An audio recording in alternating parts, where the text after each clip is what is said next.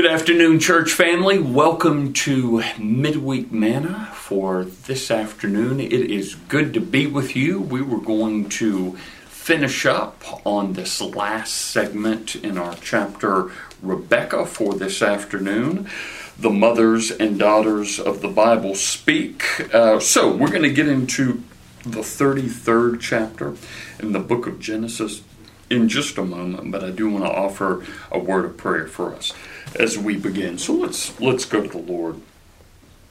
Heavenly Father, in the name of Jesus Christ, Lord, as we walk with you, Lord, as we wrestle with you, as we find victory in you, O God, uh, we seek you, Lord, in, in all that we do. We cannot live life to the fullest uh, without you, O God. So uh, with your word, through the guidance of the Holy Spirit and the power of prayer, Lord, as our spiritual armor, guide us always, Lord, that leads to salvation, that is in Jesus Christ, your Son, our Savior. In his name we pray.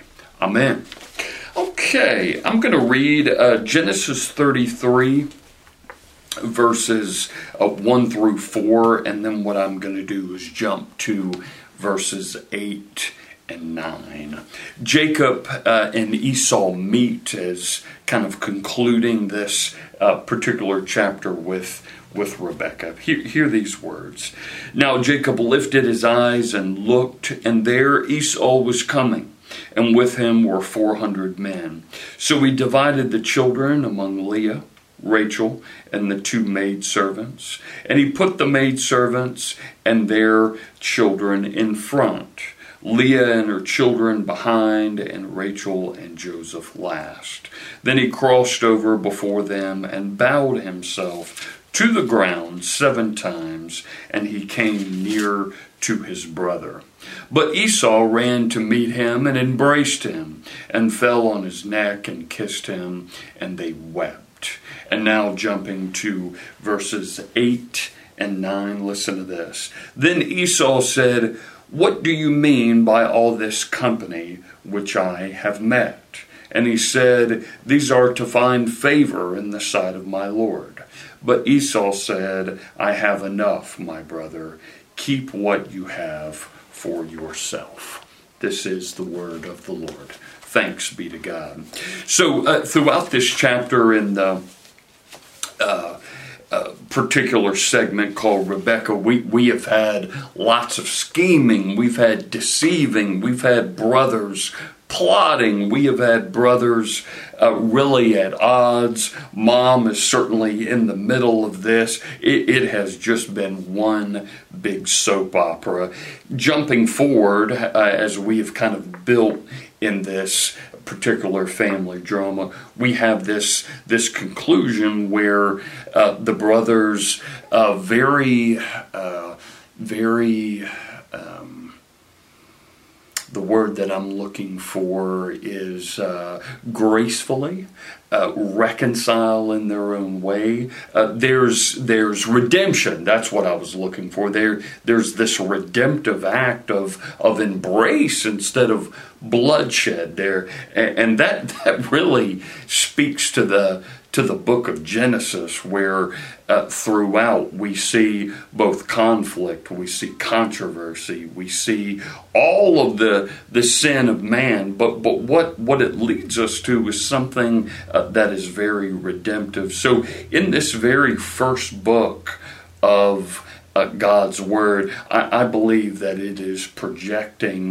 uh, us to uh, the person that is Jesus Christ, and ultimately to the end book, the book of Revelation, where Christ comes uh, and is ultimately victorious over not only the world, but the devil himself. So we, we see in these Uh, early books, this this particular chapter, a very redemptive act after uh, just a series of of sinfulness and brokenness. So uh, it, it helps to capture that in uh, Genesis thirty-three. What what I wanted to do is offer some of uh, Miz Bream's words here that Uh, says it uh, quite beautifully here. So I am turning to page one oh six Uh, and, and I want to quote here just this this paragraph that I thought really helps to kind of sum up things.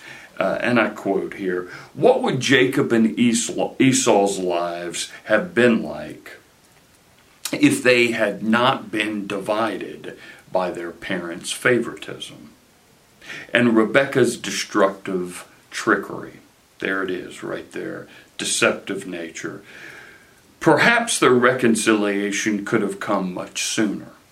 Esau's redemption beautifully illustrates how with humility and repentance, even the worst betrayals can in fact be overcome.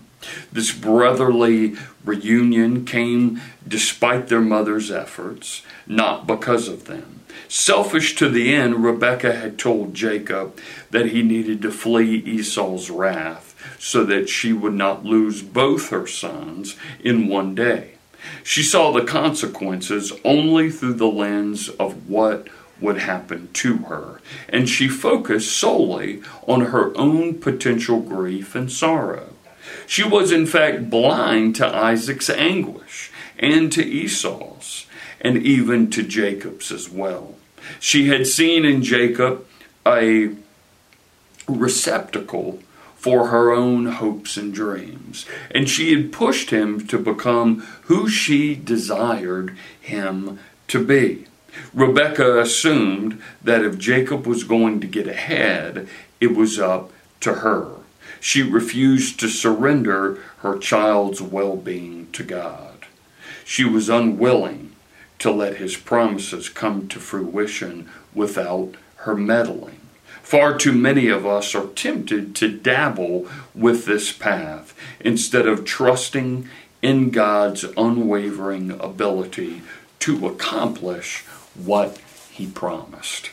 Good words there. So se- several things, just themes that uh, kind of help to to wrap up this uh, this th- this particular chapter. It's really a monumental uh, chapter, both in length and what what it addresses, but but ultimately one's own destiny and how uh, God plays a significant role in that. Uh, certainly, the theme of patience and, and waiting on God, and, and then two. Let, let me just let me just mention this uh, one more time here because I thought it was so poignant here. She, that being Rebecca, refused to surrender her child's well-being to God, and, and I would say too uh, our own well-being to God. Are are we ultimately willing, willing, truly willing to surrender?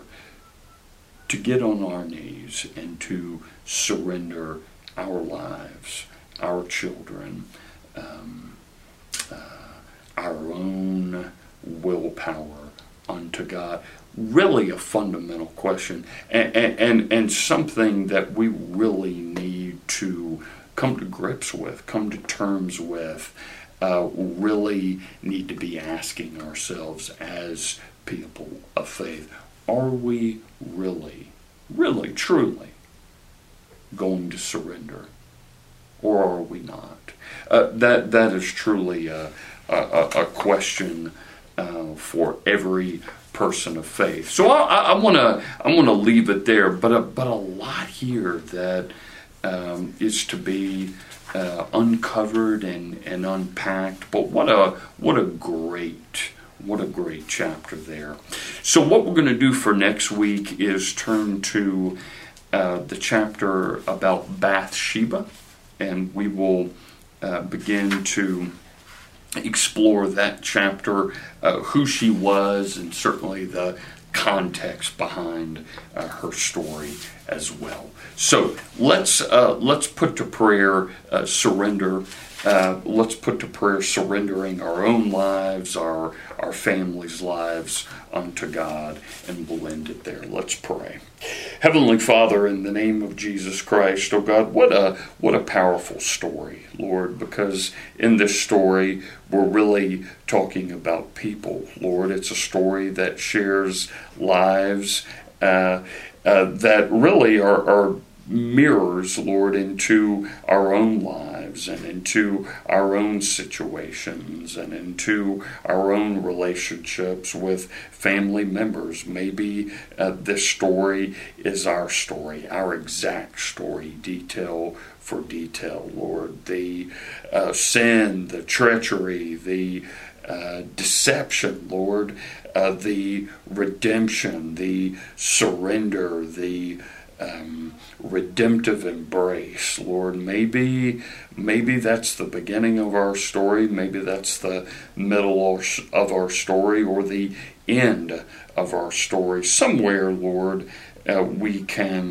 relate in this Uh, family drama, Lord, uh, to the book of Genesis. So it, uh, if it is, Lord, let us let us put to prayer, Lord, what it means to fully surrender. Let, let us put to prayer, Lord, our own well-being, our, our children, our grandchildren, our great-grandchildren's well-being, giving that ultimately to you. For, for we cannot live life fully, Lord, without you. There's this God-sized hole in our soul that ultimately the world can never fulfill, but only you can. So, Lord, let us know that. Let us embrace that, and let us um, surrender ultimately to that divine reality. In all things, we ask this in Jesus' holy name. Amen. Church, have a wonderful day. Take care. God bless you. Go back and read as much of Genesis as you possibly can, because this story really, truly is our story. Take care. Bye-bye.